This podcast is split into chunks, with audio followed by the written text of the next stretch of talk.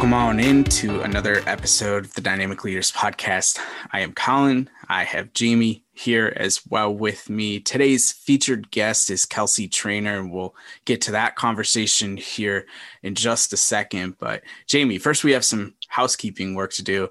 And since I went first last week, you get to go first this week with one big win. So tell us what's been happening in your world.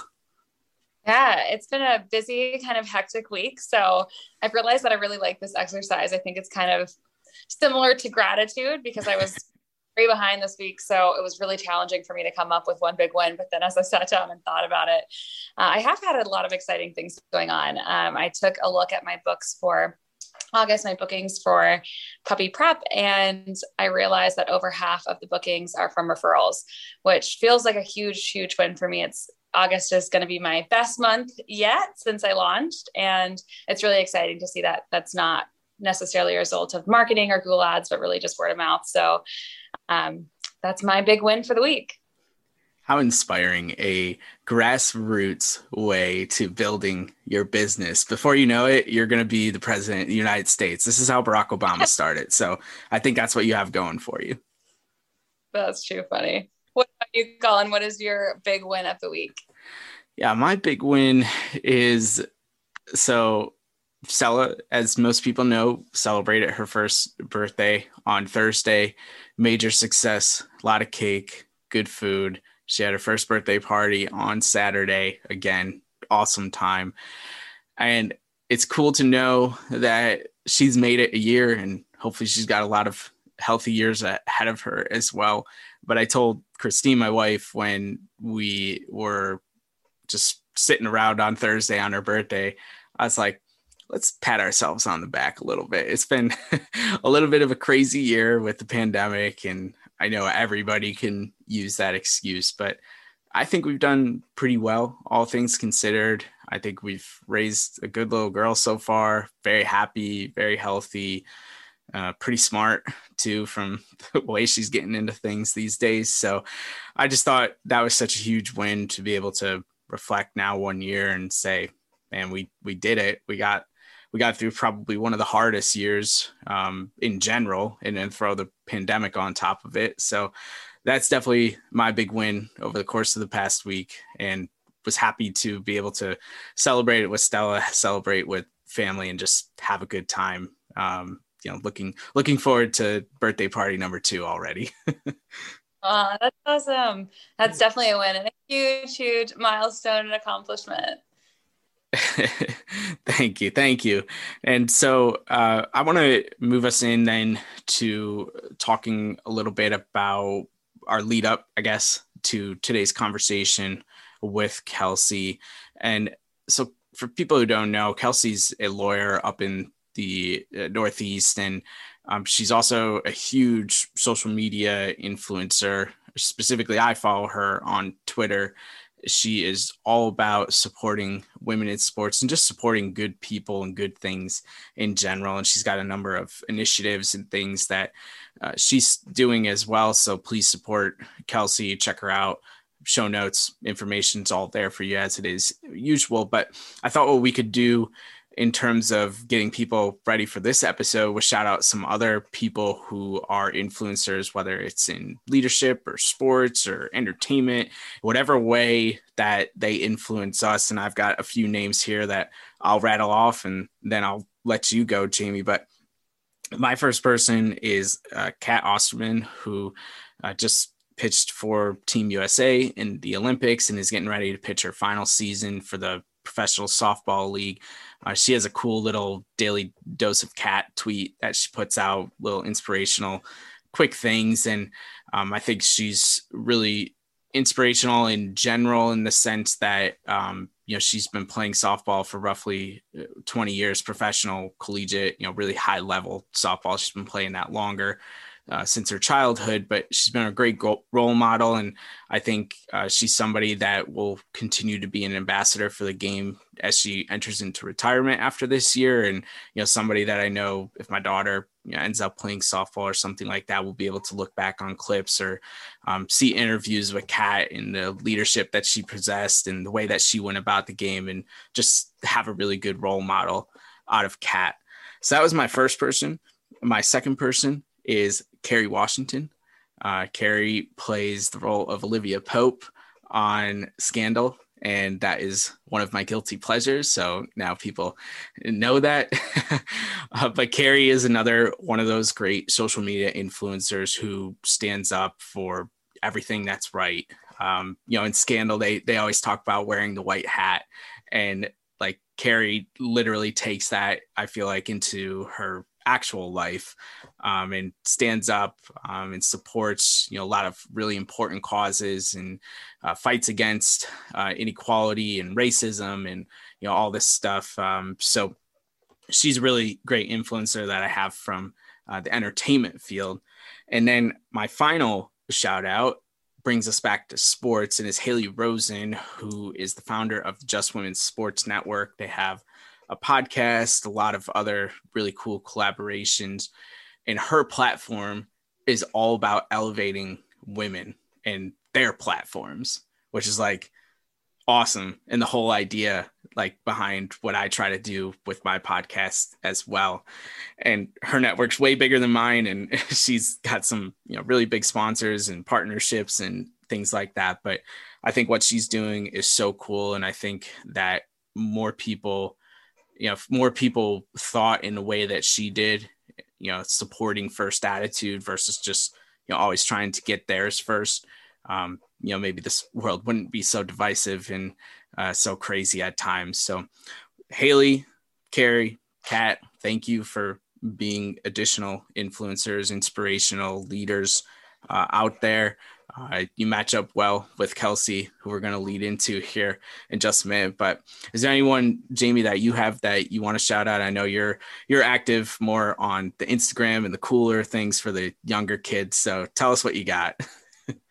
Yeah, absolutely. So many women that I personally look up to. So that's kind of where I went with this. Um, I have my cat in the background. Really sorry about that. You guys are going to hear me out, get through a door. Um, but as far as the women who have really inspired me and kind of helped me to this journey of launching my own small business, um, one person that really stands out to me is a girl I went to acting class with. Her name is Katie Sands, and she has a huge online social media platform called Honestly Kate.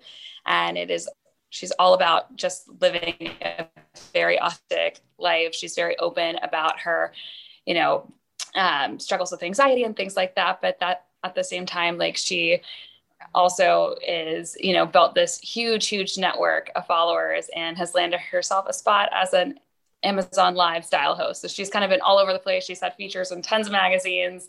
Uh, she studied costume design, I think, in college. Then we studied together at the William Esper studio in New York City. Um, and she is also super involved in the community and is a huge, huge part of the Make-A-Wish Foundation up in New York City as well. So Um, she's always at their events and hosting events for them as well. So that's one person I have definitely looked up to over the years and kind of watched her journey starting her own platform. Um, another person I don't know personally, but listen to her podcast is She Did It Her Way. And that's the name of the podcast. And it's Amanda Bolin. And her podcast is fantastic. If anyone wants to check it out, it is all about truly empowering women to make the ultimate leap to entrepreneurship, but not even just that, just how to kind of make your dreams a reality. So she's very encouraging and does it in a very realistic way. It's not quit your job today and start your own thing. It's how can I incorporate doing something that I love while also maintaining that nine to five or doing what I need to do to pay my bills. So I really appreciate, you know, kind of the honesty behind that journey and how it, how it has to happen for a lot of people. So that I find really, really inspiring. And then I also want to shout out someone that I'm hoping at some point, maybe I'll get to interview on the podcast, is Haley Hillman. She went to high school with me. She, I don't even think she knows it, but I've been following her journey very closely through social media over the years. And she is just a powerhouse. She and her fiance own a training gym here in Charlotte.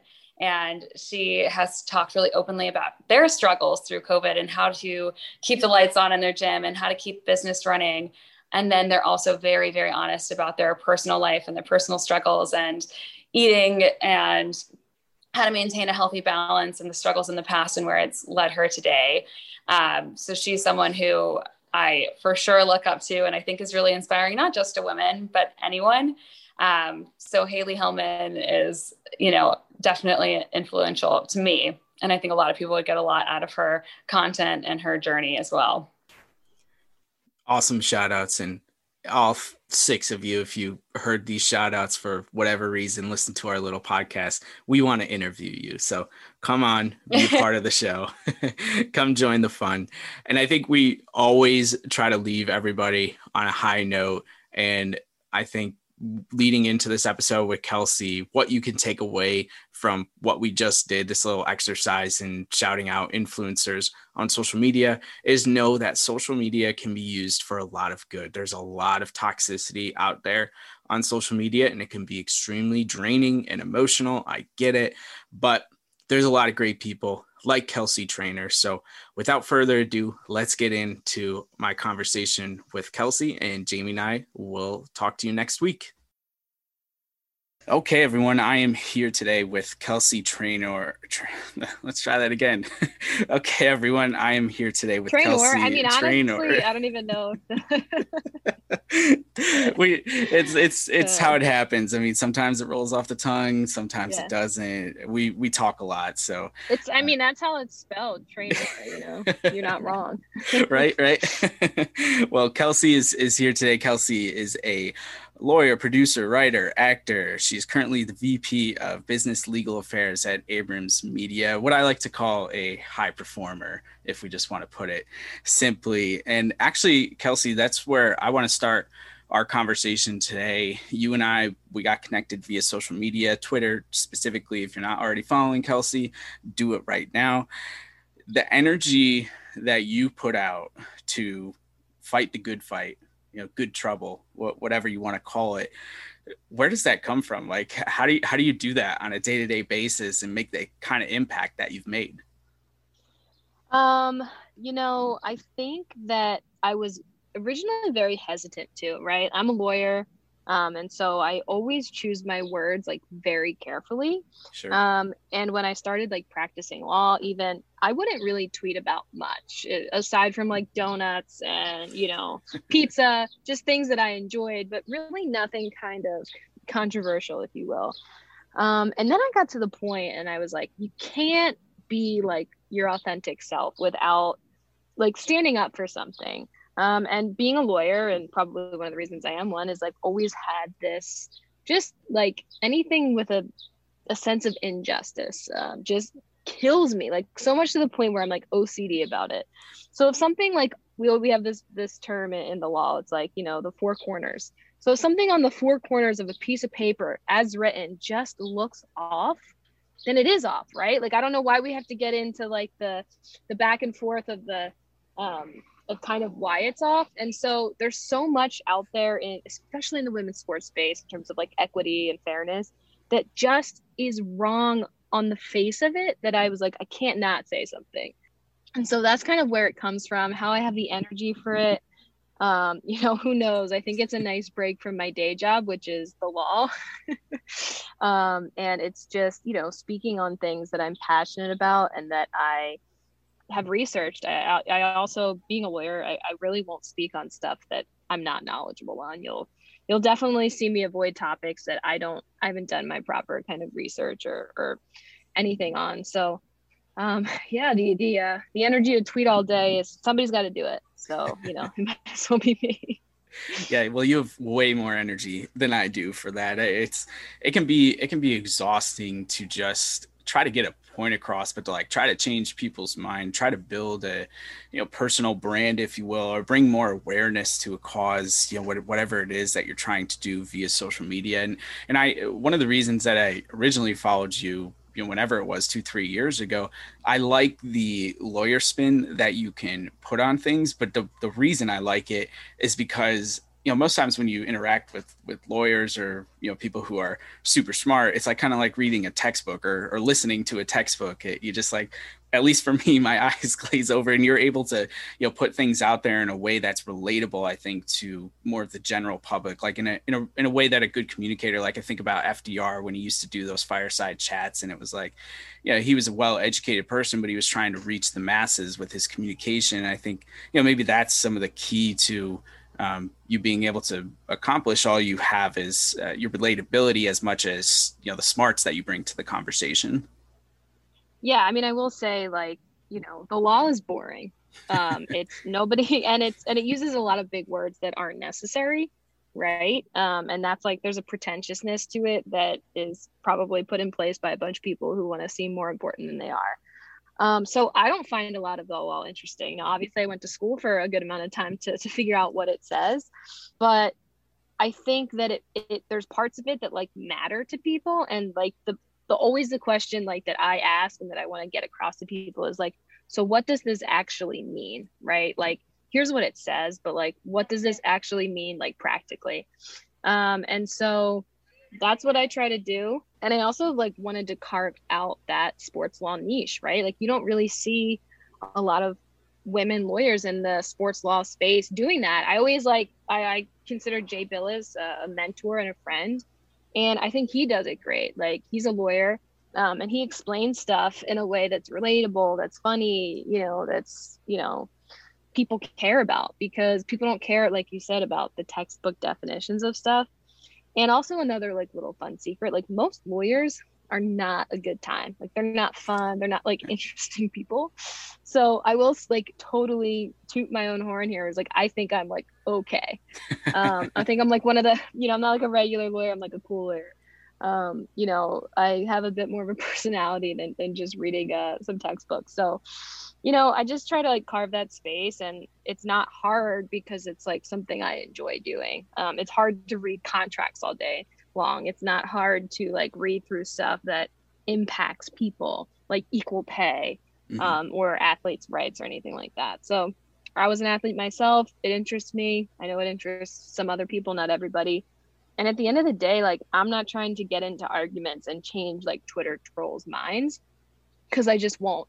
But what I am trying to do is make more, it's like the Socratic method is based on this. It's it's to bring more people like aware of things that they don't even know that they don't know, right? Sure. Like that's like what it's for, is like, you don't even know that you don't even know it exists versus you don't really know much about it, but you know it exists. And that's what I try to do like with women's sports and any of the issues arising there is like, all right, maybe you don't know the details of it, but just by kind of publishing it more and getting it out there more, at least you're aware that the issue is exists. Again, you still don't know anything about it, but it just brings it more into the awareness. And I, I found at least, you know, some people, especially a, a, a men that I know, are like, yeah, I never even realized or, or thought about it. Um, so that's my mission.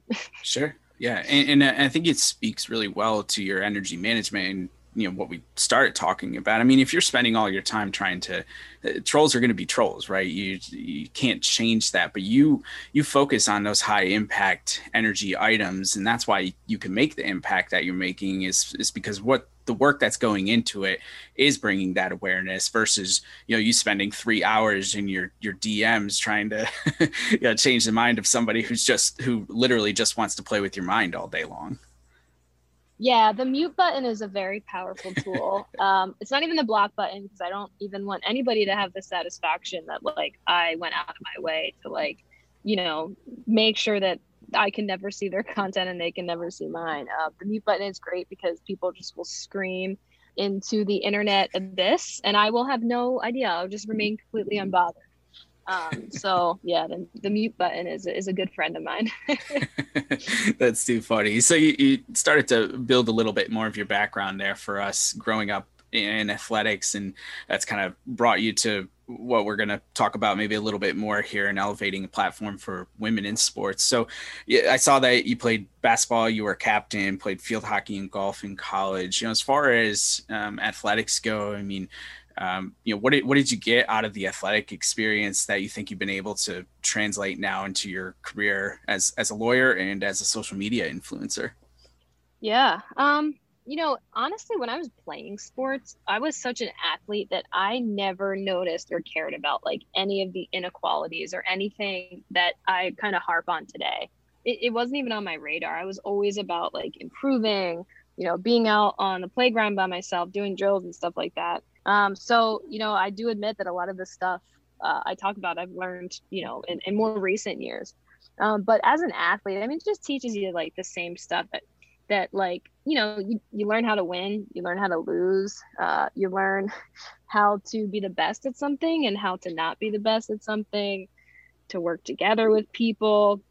And it, it's just those intangible skills. I mean, when I was like interviewing in law school, the dean called me his, um, what was the word? Kindred spirit. Like, I was just interviewing with him, and he had been a dean for a t- uh, Rutgers, which won a, a national championship the year before.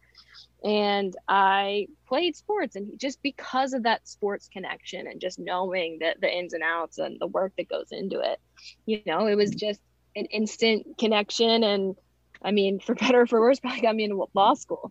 You know, I think it just teaches you those intangible things that um, any athlete knows, and you either learn from them or you don't. But I'd like to think that I like learned a bit of uh, how to, uh, like a how-to guide just of life. Yeah. Yeah. Well, and what's really interesting, you know, I've had over one hundred fifty of these recorded conversations and countless others off the record. And you know, you hear all the time that sports teaches you this, it teaches you that. And I think, you know, you and I both know, yeah, it's one thing to be taught something, but it's another thing to like actually apply it to your life, or to um, figure out that it doesn't work for you for whatever reason. And sometimes that's because of adversity that you've had to overcome, or it's just a realization that you weren't as aware, like you were talking about, of maybe some of the inequalities and things like that that existed uh, when you and I were both growing up or around the same age. So, you know, in terms of uh, taking it to the next level, you know, where you've been able to apply some of those key elements that you that you've learned, are there one or two that really stick out to say, like, you know, that that's how you got through law school, like that's how you got to uh you're such you're such a leader at this point, you know, not just, I know I keep talking about Twitter and social media, but you know, it's it's a real thing, and I, I don't think you get there by accident and have the type of positive, healthy influence that you have.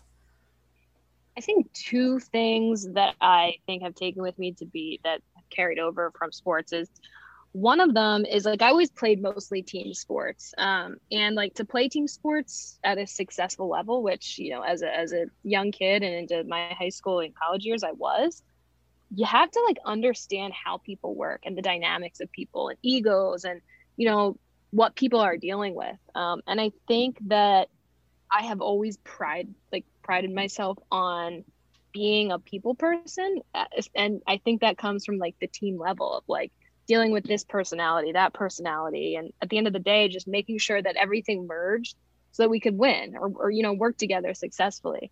Um, so I carry that over, I think, now into just life, and I think that's one of the things I am good at, is connecting people and networking and, and making Um, making people feel welcome, right? Because if you're on a team and you have people that don't feel welcome, or like they can be who they are, they're not going to perform well. They're not going to like want to pass you the ball and like dumb stuff like that. So that's something that I definitely pride myself on now, that, that sports has helped me with. And then another thing is, after I played, um, I coached a D three uh, college basketball, women's basketball.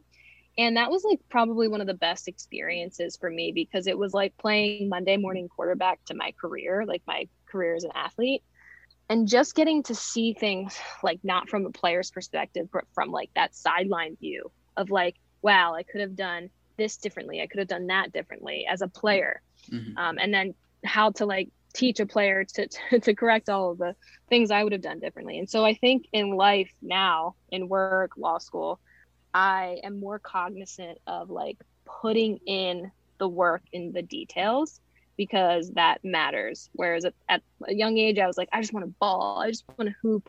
But I didn't understand like the, the little like things that I wasn't maybe doing correctly or practicing correctly matter to like take you to that next level. Um, sure. So I try to do that now. So we'll see if it works out.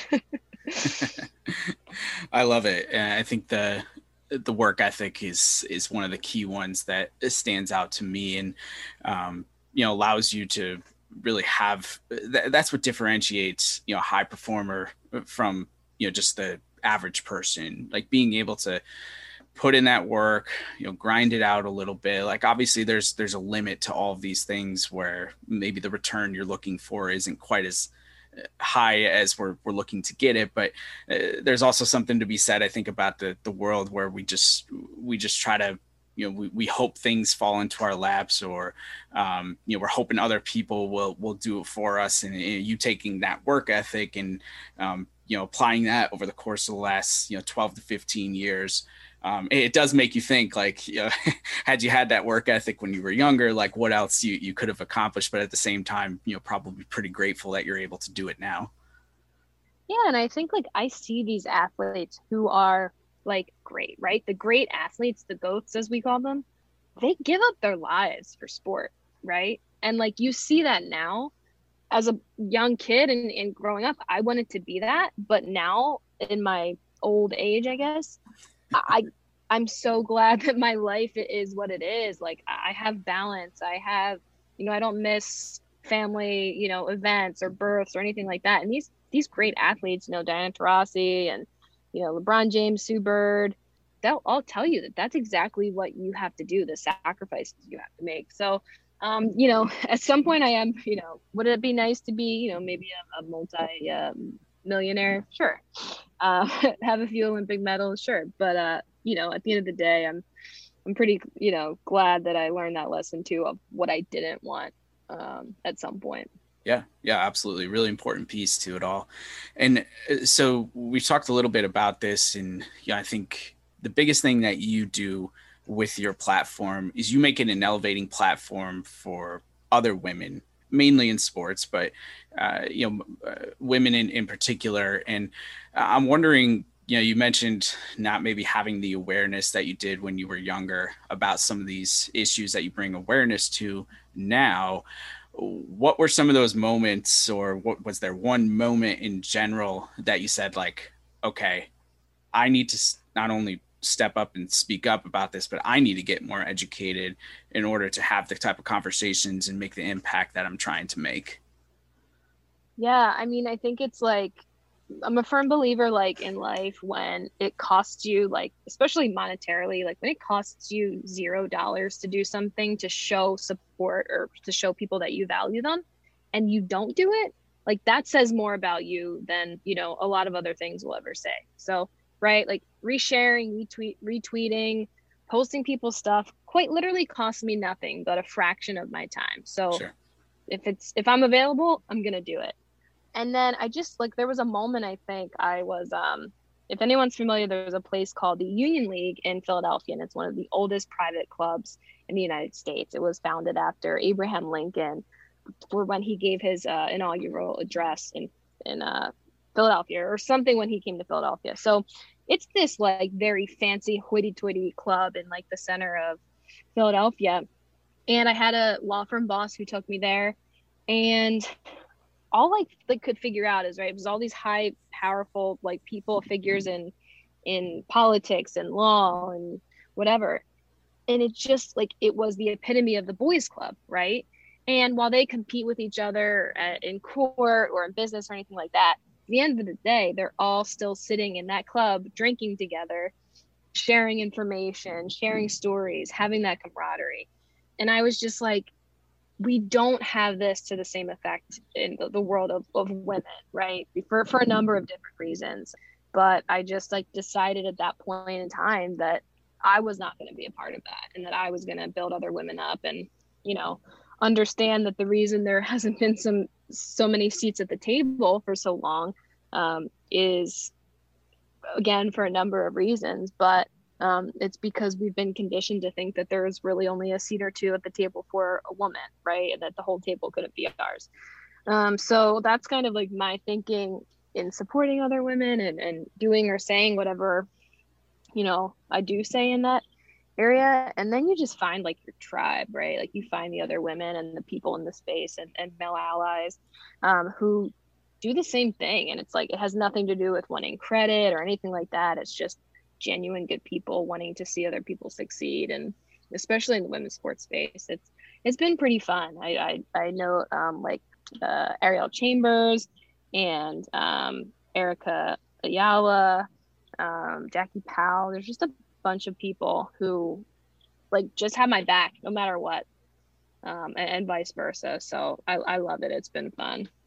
Yeah, and I can imagine, um, given all of the fun that you've been uh, met with some resistance, probably from men and from women, um, depending on, you know, what, what the actual topic is. And, you know, maybe this is where the adversity in sports that you, you know, have to learn how to win and lose, or when to move on, or, you know, whatever it is, um, you know, ha- has that, has that been, you know, anything that you just thought, you know, some days it's just not worth it? Or is it, for the most part, like you said, just more of a, a really supportive uh, tribe that you've been able to develop? No, I mean, it's, it's exhausting. And there's like, you know, there's been experiences where I thought, like, you know, there's a few pretty high profile, like, men in the women's sports space who are like supportive and this or that. And, you know, there was a few scenarios where I, I came to realize that they weren't supportive. They were just gatekeepers. Like, they had this platform, or they had this, like, you know, thing set up where there was no choice for, but for like a bunch of women wanting opportunity to kind of like go through that. Um, but at the end of the day, they were just holding them back, and they were just taking opportunities and making the women think that, you know, without them, those opportunities wouldn't exist. Well, without, you know, maybe some guy in that space blocking opportunities, maybe some more could exist. Um, sure. So yeah, it's exhausting. And I think it's like a trial and trial and error with like people who you surround yourself with. You know, there'll be people in any space or any parts of life who, you know, you think are cool, you think are successful, whatever. Um, and then you learn either they're, they are great people, or um, that they're not. And then I think that's, you know, as you age, you just surround yourself with, with those people, and the rest kind of just are time, time periods and timepieces in, in your, uh, your life or your career. Yeah.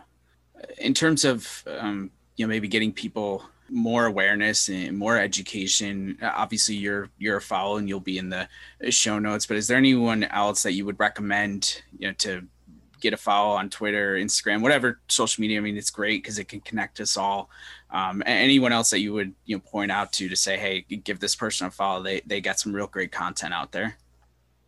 Yeah, uh, Bria Felician, and uh, she runs the the Black Sports Women uh, social media account, and I mean, she is actually one of the first people. If you go back and you look at the campaign of Kelly Loeffler uh, and the connection with the, the W N B A, she's mm-hmm. one of the first people, I think it was in the Atlanta Journal, to profile like what was actually happening and why Kelly Loeffler was speaking the way that she was, because she had uh, basically tied, uh, you know, a primary type vote, and the then president at the time wouldn't support or endorse her, so she needed his campaign base. Like, she spelled everything out in ways that nobody was looking at, especially the women's basketball community.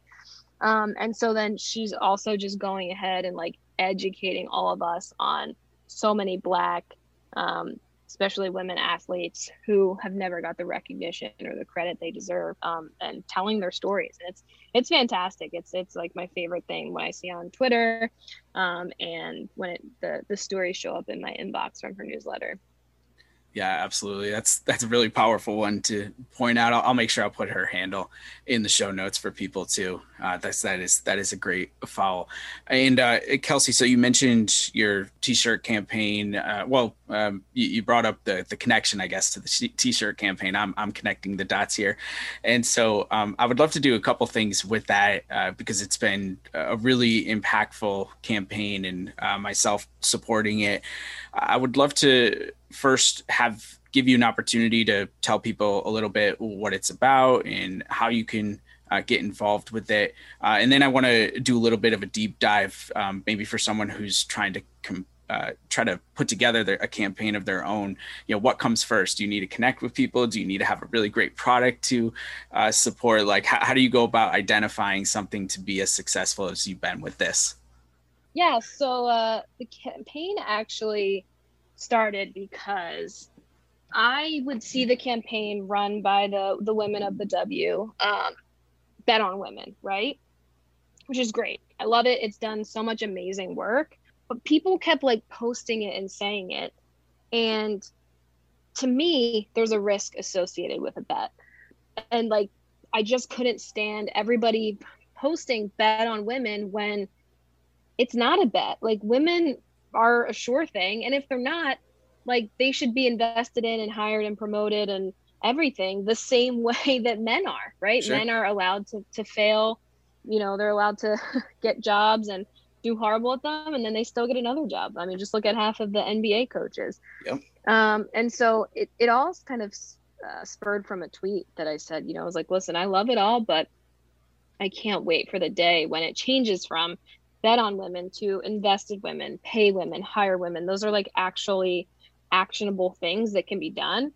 And there's no risk associated with it because words matter.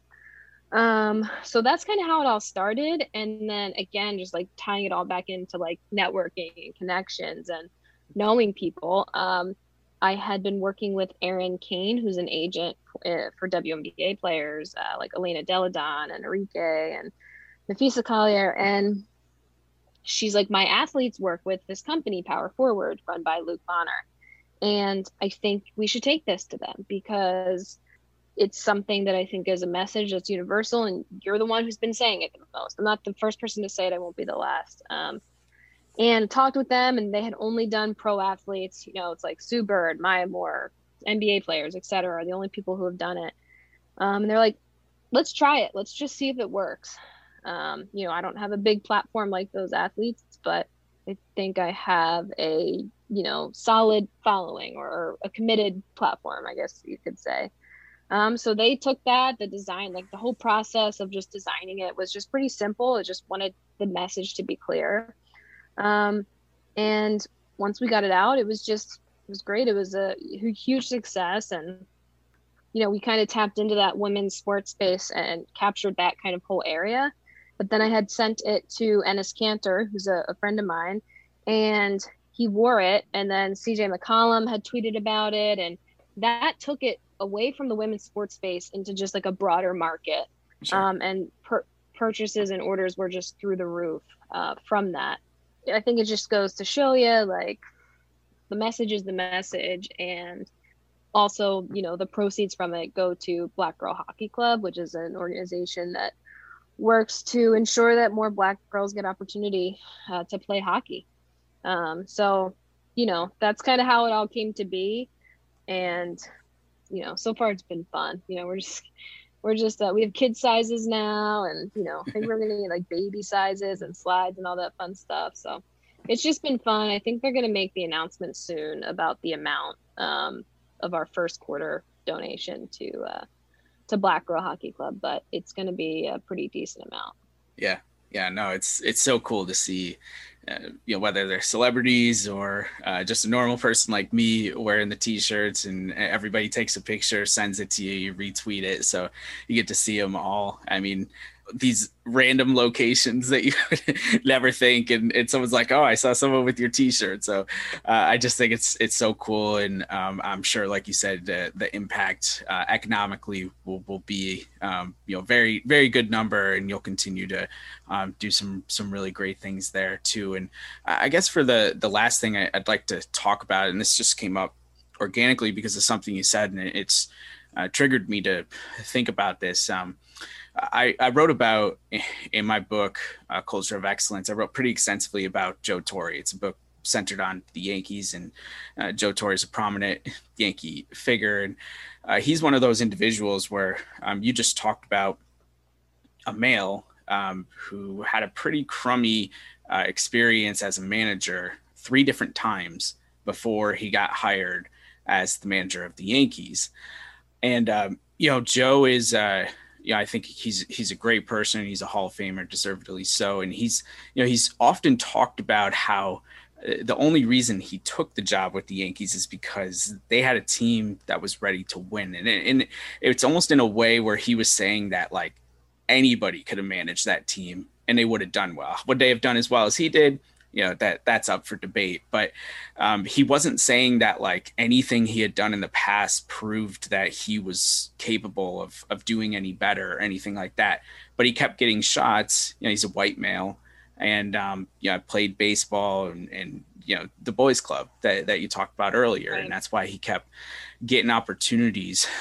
and I remember having this conversation with my wife when we were talking about diversity in baseball and how, you know, you don't see that, you know, particularly for um, Black uh, managers or any type of coaches. They they don't get that type of opportunity. And I'm wondering, you know, have you started to see, because I feel like you have a, a better beat on this, you know, especially in the women's sports, have you started to see that tide shift at all where like, okay, we've we've cycled through all these males. Now let's let, let's look into females because, you know, they're they're just as qualified. Maybe some of them are even more qualified. I mean, I can think of, you know, some coaching searches in the N B A that are going on right now with some pretty high profile people, and who knows if they'll be hired or not by the time this episode comes out. But have you seen the tide turning where, you know, maybe maybe a Joe Torre, whether it's right or wrong, doesn't get that type of opportunity because, you know, we see we see a female, or we see, you know, uh, underrepresented uh, person in general uh, get that opportunity, whereas in the past it was mostly traditionally white males? I think it's like, I have a twofold answer, and I don't think immediately I don't think it's really changed that much. Um, if you look at women's sports, like in the W N B A, I think it's five out of twelve teams have women head coaches. Uh, if you look at the N W S L, it's like, what, one out of ten or twelve, however many teams there are. Um, so like, that's just within the women's sports space, right? So it's like, and you look to college at women's basketball and Geno, and, you know, as soon as like, especially college, like, right, like when all the women's teams like st- started to be a moneymaker, you ha- started seeing less women head coaches and more men because they wanted those positions. So I don't think we're there yet. Um, and I, I haven't seen honestly much change. Um, I think we're starting to call it out more, like publicly, like, you know, every time there's a new hire. I remember the, the W N B A, like they hired Walt Hopkins to, for the Liberty. And it's like, great, I'm sure he's a great guy, but he had no experience. He coached under Cheryl Reeve, who was like, I think surprised that he even got the job. And it's like your prime market.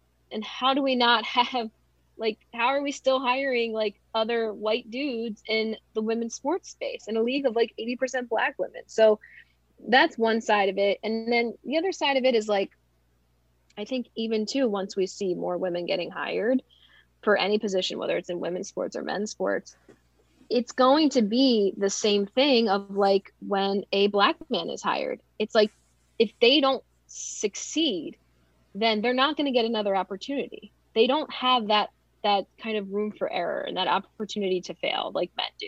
Sure. Um, I think like one of those jobs is like uh, trailblazers, I think is like Becky Hammon and Don Staley, but like Mike D'Antoni's up for it. Like what, like how many opportunities does he need? Right. Right.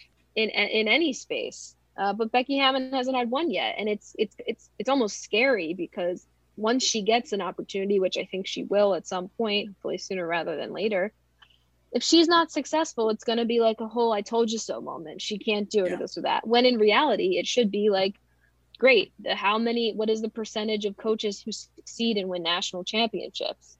Uh, it's like a very low percent. Most coaches lose, mm-hmm, right? Because only one team can win a year. So I don't think much has changed, but I do think we're being like maybe a bit more kind of public and outraged about it. Sure. So my last follow-up then, I, I promise I'll let you go after this. Do you think it's important for, you know, let's just take Becky um, because you mentioned her. Do you think like to change that tide, to really, you know, not just give women the opportunity to be a head coach or to be a leader of an organization, but to give them multiple opportunities? Do we need like a Becky Hammon to get a role in a traditional male organization like the N B A where that exposure reaches just places that, you know, the W N B A just can't do right now? Or, you know, can we have someone come through the ranks of, of the W or of the National Women's Soccer League and have some, you know, crazy good success like some of the, the women's coaches in college do, for example, and that elevate things? Or do I, I, I grapple with this all the time. That's why I'm asking you. And I, and I do wonder, like, does a woman need to dominate in the N B A in order for them to like, oh, okay, that, that makes sense. Or in Major League Baseball or, you know, whatever the, the league may be. Um, right, right. Yeah. yeah. I think the question it, like is uh, kind of like that ties into it is like, is male validation like the measure of success, sure, for a woman coach? And like, it's, it's actually a very valid question. Um, practically speaking, um, it shouldn't be, but like in reality, it might be. And listen, I think it's the same thing. Like the same way that like your keyboard warriors are always like the ones criticizing women's sports when they've never played or they can't, you know, leave the floor two inches. Um, all of these athletes in the N B A, like they know and respect women athletes and women coaches. Like it's not a thing for the people who actually have the talent, um, at least anymore. Maybe it was, but I, I think you're just seeing like all of these players. Dirk, Dirk Nowitzki wrote a great Players Tribune article about it. He's like, Becky Hammon can coach, right? Or was it? Yeah, I think it was Dirk. Um, but it was basically like, Becky Hammon can coach. She does. I'm not saying she can coach for well for a woman. I'm saying she can flat out coach basketball. Yeah. And the argument of like, well, you know, how's it going to be in the locker room or this and that? It's like, that's actually not an argument that any athlete that is like, like it doesn't even cross their minds, because there's a level of respect of like, you know, you have men's and women's bathrooms in a stadium. Like what's the difference? Um, so I think that's just kind of like a red herring. And I think that, you know, I think it would be a very good thing for, for Becky Hammon to succeed. But, you know, I will, I will be happy for the day when Becky Hammon or anybody else like her can get a job, perform average, and still get another job. Yeah. Uh, and still get paid a good amount of money. That's my goal, uh, because I would love to, to, to live that, you know, average existence that so many white males do. yeah, yeah. I, it's a, it's it's crazy. You know, to, I, growing up, I, I never had the awareness either. Um, you know, whether it was uh, females, whether any type of minority, and um, you know, so I'm so glad there's people like you out there to bring more awareness, because I, I really do think that's going to help change, you know, significantly change how things are, you know, twenty, thirty years from now. And um, do we wish it could happen sooner? Of course, but I, I do think it's it's going to change, and and I'm hopeful that, you know, especially people like my daughter uh, will will have better opportunities as a result of that. So uh, if you haven't done it already, please go follow Kelsey on Twitter.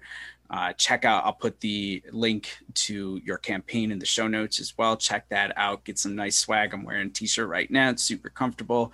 Uh, but Kelsey, thank you so much for taking the time today. It was great to talk to you. Glad we finally got a chance to do this, and um, can't wait to see the great things that you continue to do here in the future. Yeah, I appreciate it. Thanks for, for having me on, and best of luck.